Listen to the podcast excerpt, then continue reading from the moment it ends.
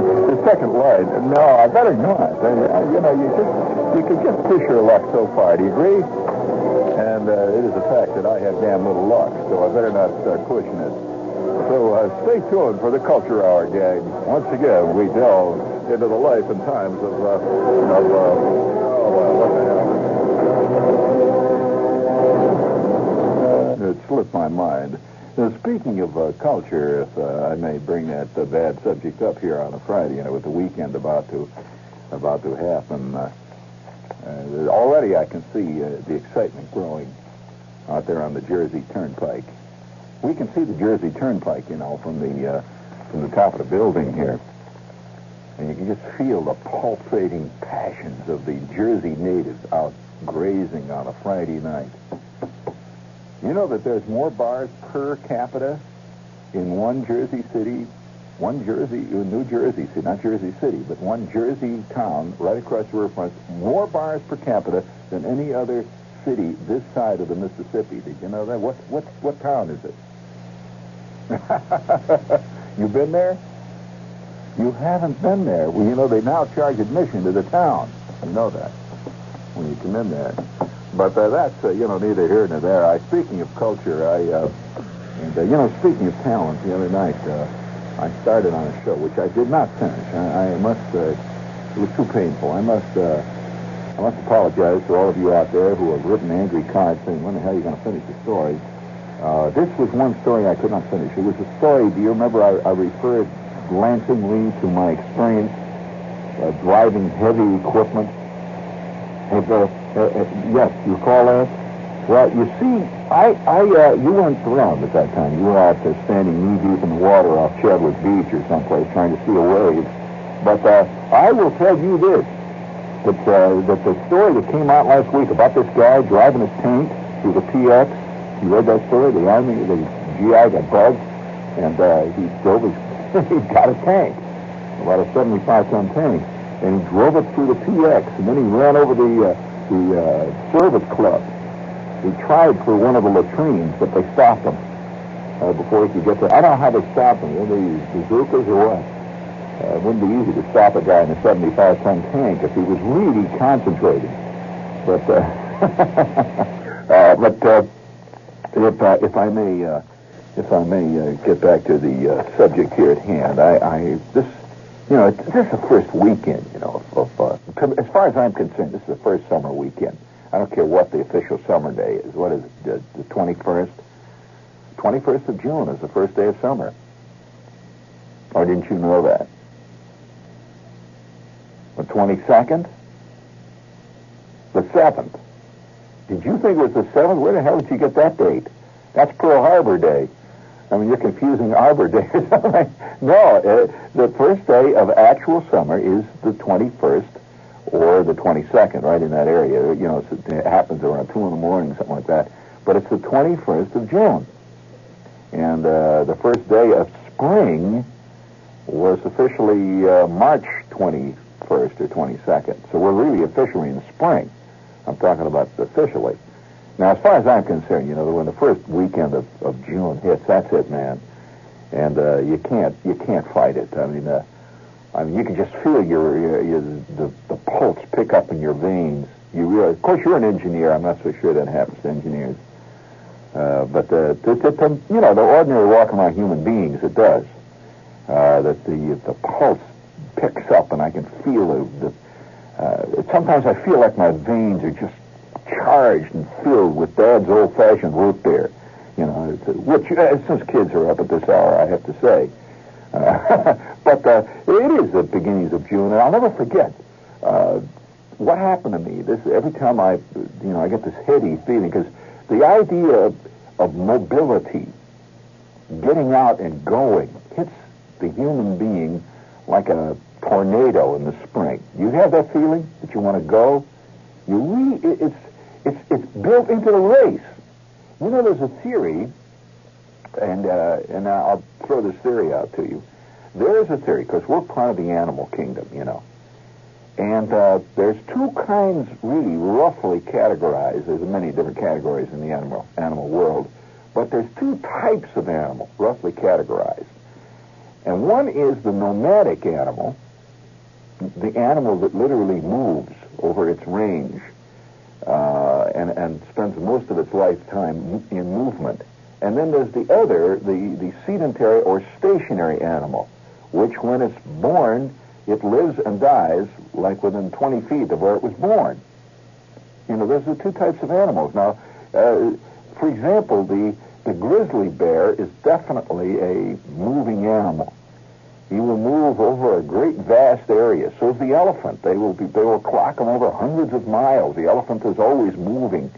Uh, and, and, and there is a theory that man, in his very earliest inception, the very earliest, uh, before he was even man, you know, before he, you know, before he invented all these great cultural things like uh, the Merv Griffin show and all, you know, the stuff that really shows he's he's civilized.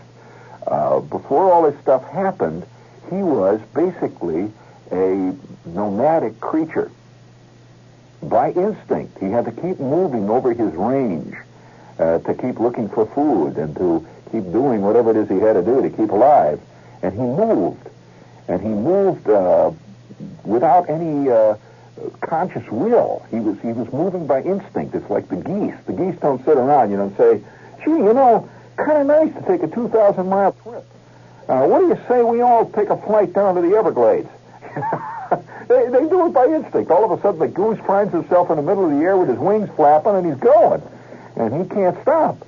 Well, this uh, this is a, a, theory about man that uh, at this time of the year he gets an intense urge.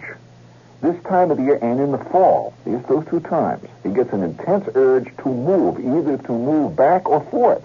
Now in the fall, he gets an insane urge to uh, to move to the in, in a sense to the nest. He's almost like a, a hibernating animal, like the bear. So uh, people people go in the summertime, and have you noticed that immediately following, almost like like somebody pulled a, a shade, it's, it's eerie.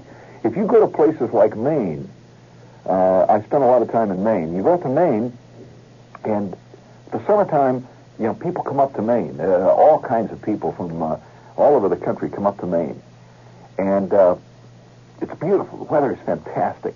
And then all of a sudden, it's Labor Day. Labor Day hits, like say Labor Day is on a Monday, let's say for argument's sake, and there's a whole crowd of people. The next morning, the state is empty. You've seen that happen. It's fantastic.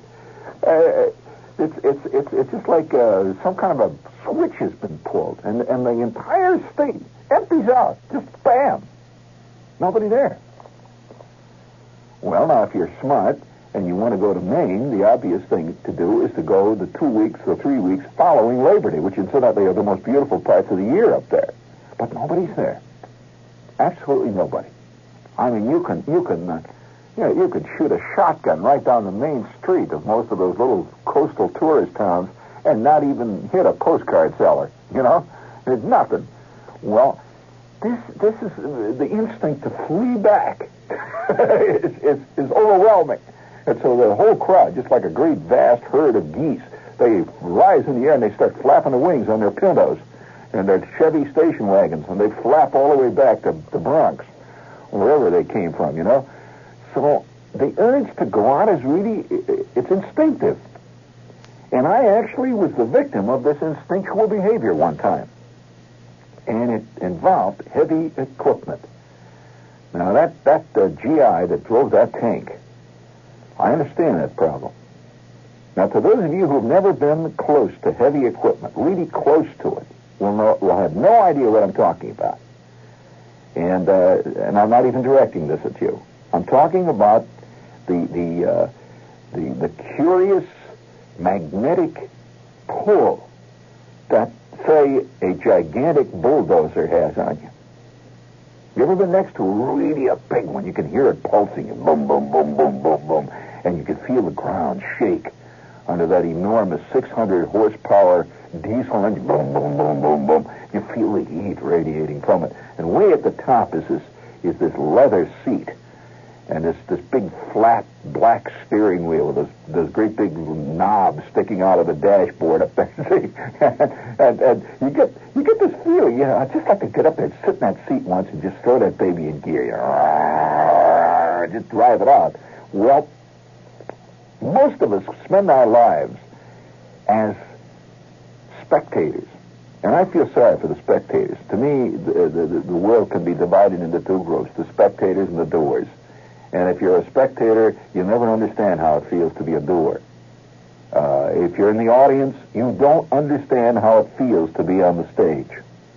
And in fact, uh, working a great deal on stages, I've never been able to explain to people what the feeling is, say, to stand before 2,000 people at Carnegie Hall, all by yourself, and you're going to make them laugh.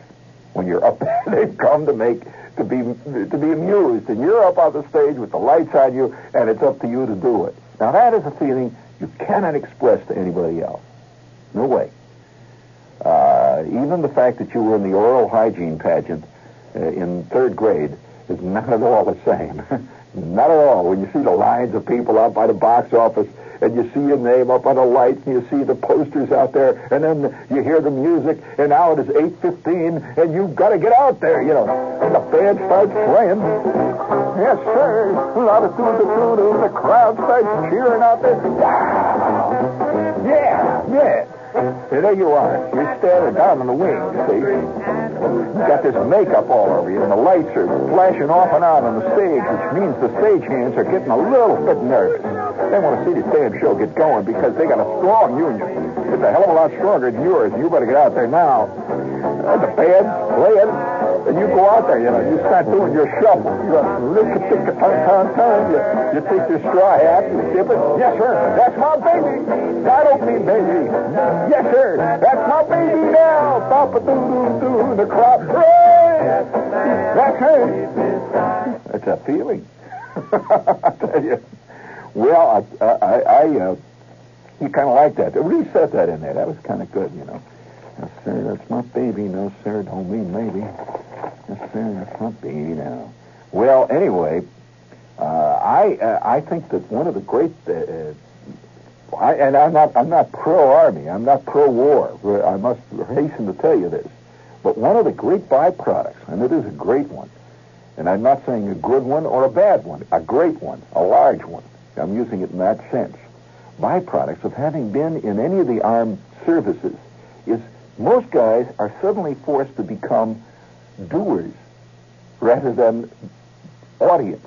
and and that to to a, to a guy who's a natural audience type, this is an unconscionable problem. You know, he he's not used to having to do things, uh, but uh, you do in the army, or the navy, or the marine corps, or whatever you are in and you do things you would never have the opportunity to ever possibly do. For example, not many guys have ever had actual instruction, uh, very detailed and technical instruction on how to, say, fire a heavy caliber long range rifle to best effect. Do either of you? Have you ever had actual qualified technical instruction, long practice on a rifle range on how to really do it. Most people just, you know, they learn how to.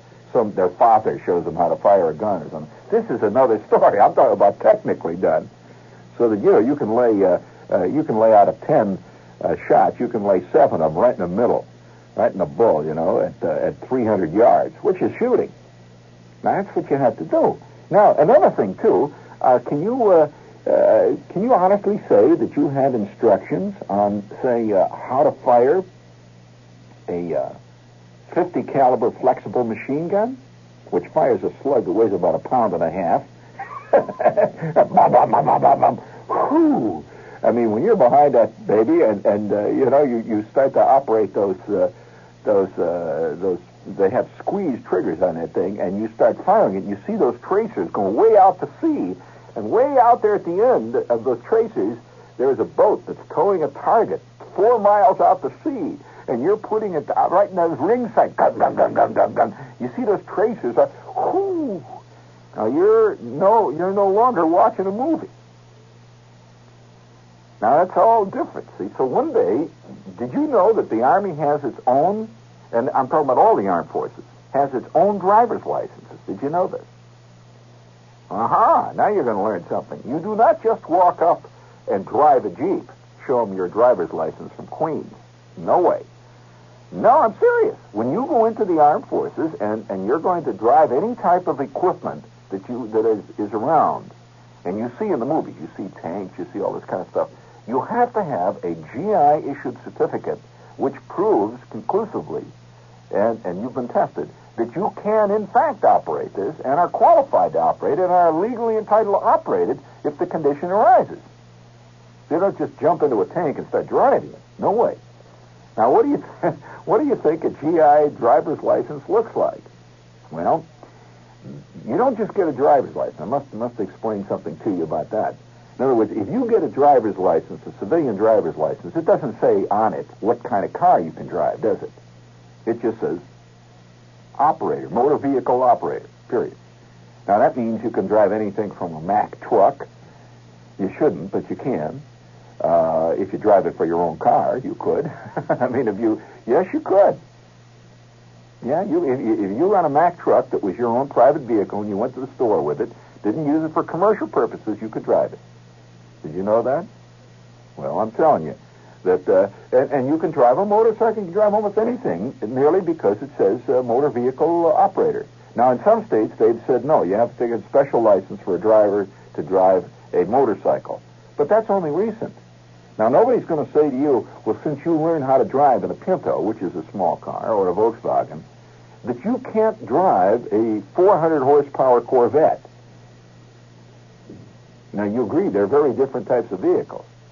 You realize, you know, you realize that that, that, that driver's license gives you the right, theoretically, to drive, say, a uh, Maserati, which is basically a European race car, capable of 175 mile an hour speeds, and you may have never driven anything more potent than a VW. But you could get right in that Maserati and legally turn it on and start driving. Now, today, this is a this is, you know, really, really, uh, really a fantastic risk that a lot of people take. However, in the Army, they don't do this. So you get a driver's license. There's a folder, and it's it's it folds, and it's uh, it's big enough. Uh, it's a fairly. It's almost the same size. Well, it really is the same size as your driver's license, except that it has two sheets, and it folds, and it's blue. At least uh, they were blue when I got mine. And uh-huh. I'm in, yeah, I'm messing around the company area one day, which is wrong. I, you should never do this. I'm just messing around, you know, fat, dumb, and happy, walking in and out of the day room. When a head pops out of the of the orderly room, which is the main office of a company, head pops out, and it's says sergeant. He says, "Hey, come here, come here, you. Come on over here. Yeah, I mean you, the PFC. Come on." Well, there I am. See, so you don't you don't say, "Well, I'm on my way to to my guitar lesson." or something like that. You do, you come. So I turn around, I come into the office and there's the sergeant, and he's he's sitting at a typewriter, and he says, uh, he says, uh, well, give me a name. It says Shepherd, JP, one six zero nine eight nine four six. What the hell is he? He's typing away. See, he said, uh, "How long you been in grade?" I said, "What do you mean? How long have I been a PFC?" He said, yeah, well, yeah, don't get smart with me. How long you been in grade? I say, 17 months. This is a sore point with me. 17 months already at PFC. I was a little bug, you know. So uh, he says, uh, what company in? I said, what company? Oh, yeah, I'm this company. Oh, he says, that's good. All right, company can't get And he says, he rips this thing out, and uh, he, he goes into the next office, which, by the way, is where the CO was. And uh, he's in there for about eight and a half milliseconds, and he comes back out. And now he's got this thing he's been typing, and it's signed by the CO. And he hands it to me. He says, here's your GI driver's license. So I want you to get on a motor pool, and so I want you to get qualified the following uh, vehicles. Uh, I've got them typed up here. You take them down, give them to the sergeant of motor pool, and you will get qualified in them vehicles. I expect you back here by 1530. Once you see back here by 1530, I'm going to call a motor pool, and don't you try goofing off because they is expecting you, right? All right, now on your way, buddy. What the hell? You know, out out in the street I go, and I look at this blue thing, and it's it's it says GI driver's license, you know, and there it was. I'd never gotten one of these before, and I got to go down to the motor vehicle, and in a sealed envelope was the list of vehicles I was to be uh, uh, put put through the paces on. See, I could drive. I think, what the hell? It's going to be great. Down the street I go, I go all the way down. I turn right, and I go about 19 blocks down through the camp, and there's the motor pool. Well, now the motor pool is a, is a great big, what it is is a great big lot filled with this fantastic array of incredible stuff. And about 19 very tough guys who were at the motor pool. Toughest guys in the Army, motor pool guys. And uh, I go up to the gate there, and there's a MP there. They don't let you in this place, you know. It's very highly uh, guarded. So I walk up to the gate there, and he says, uh, "You you got uh, any business here, buddy?" And I says, "I do. I'm to see uh, I'm to see Sergeant, and and I'll tell you the name. I'll invent the name to protect the innocents. Sergeant Schultz, right?" I said, I'm here to see Schultz. He says, all right, hold on a minute. What did you say your name was? And I said, Shepherd JP, 160 16098-946 PFC. And he says, all right. He goes into the little gate, makes a phone call. He comes back out. He says, all right, go on right out past. He says, he's past them two and a half tonners right down there. Turn right, and you'll see his shack.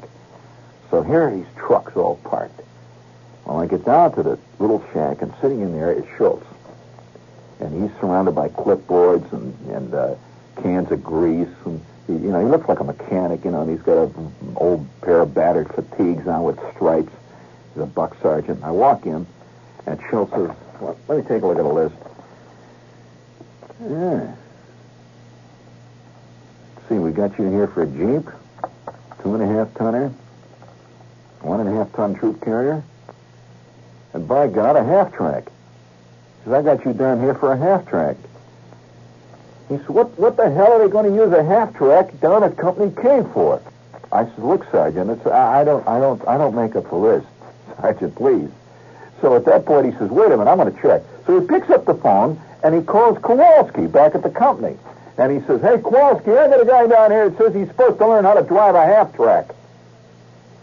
And he hear that blah, blah, blah, on the phone. He says, well, what, the, what are you guys going to use a half track at Company K for? What do you need a half track for? So, look, I'm not going to argue with you. I'll take him out. I'll qualify him on a half track. But if anything happens, don't come back and, and complain to me, right? Okay. I'll see you, Butch. He hangs up. He said, well, we might as well start with a half track. So we go out. I'm talking about the motor pool, Jimmy, how I got qualified in the half track. So we walk out of the out of the shack, and and he says, "Come on down to down to the half track yard." So we walk on down. We turn right. We pass all the jeeps. We go past all the pail trucks and all the two and a half tonners and all, and all the troop carriers and one and a half wheelers. And uh, yeah, I could. Here's the half track. Their demonstration half track. Now, for those of you who don't know, you've seen a half track, Jimmy. For those of you who do not know a half track, if I drove a half track down Sixth Avenue I would sink in up to the hubs just from the weight. It is a monster. It's a it, well, what it is is it's, it's a half 45 ton truck attached to the front end of what looks like a tank. It's a tank in the back. You've seen half track. This thing is a monster. So I immediately started to get excited. See, I'm going to learn how to drive this thing. So he says, all right. He says, I'm going to get up in the in the uh, the operator's they don't call it the driver's seat and get thing like that. He says, I'm going to get up in the operator's slot. You go on on the other side. He says, and watch what I do, and you got to be careful. You, you, you got a driver's license, kid. And I said, yeah, I do. I drive. He says, all right, let's go. And we got up to the top of this thing, and I look out, and it's look. I'm looking down from about a five-story building. I can see the tops of the giant trucks. I'm looking right down at them. Yeah. So he says, all right, here we go. So he's about nine different switches he throws on the panel of this thing. It's got all these flat black meters all over it. And it goes... I said, oh, my God, listen to the siren. He said, don't get excited. That's just the starter. He said, that's just the starter motor. And then, boom, it started. I mean, that bridge stretched out in front of me about the length of a 100-yard football field. And you could see it had big pipes, big diesel pipes coming out of either side of it. You know those big mufflers, Jimmy, sticking out on either side of it? With those big exhaust pipes. It's jiggling. I see the flint. The whole horizon is jiggling around me. He says, all right, you got your strap on, buddy? I said, yeah. He's right. Here we go. Gum, gum, gum, gum, gum, gum, gum, gum. He shifted, and we start to move over the ground. And you hear the big tracks, big clanking tracks behind me going. We're running over both spots. And now we're heading for a big open vacant field. It's nothing but gravel. He says, all right, this thing will spin in its own place. He says, what's this? You operate the various, each one of them tracks back there operate separately. Do you hear me? It ain't like driving a car. I pull the left lever and the left, the left track stops. I pull the right lever, the right one stops. Push it forward and it goes. That's how you turn. Here we go. We spin around. I see the clouds going around me. Well, five minutes later, he says, get in the seat. It's your turn. And I strapped myself in, and I grabbed those levers, and I started to move those things back and forth. I moved them back and forth. And I started to feel the power of this fantastic machine running through my, my very veins, through my nerve endings. And under that beautiful June sun, I drove a half track for two hours. Up and down, doing figure eights, back and forth, running up and down survival courses. Up, these things will go straight up a brick wall and straight down a cliff. And after it was all over, he says, you know, you're pretty good, kid. Not bad. He says, the uh, two and a half tonner, that'll be nothing after this. You know, you're not bad. You should have gone into the armored. I said, oh, boy.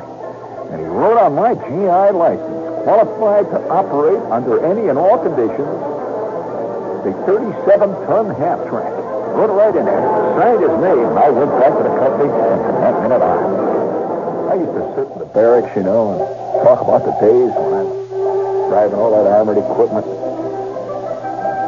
You know, I had that smile on my face of a man who's looked into the He's really looked into the vortex of hell itself, and he knows what it's about. He's been right there.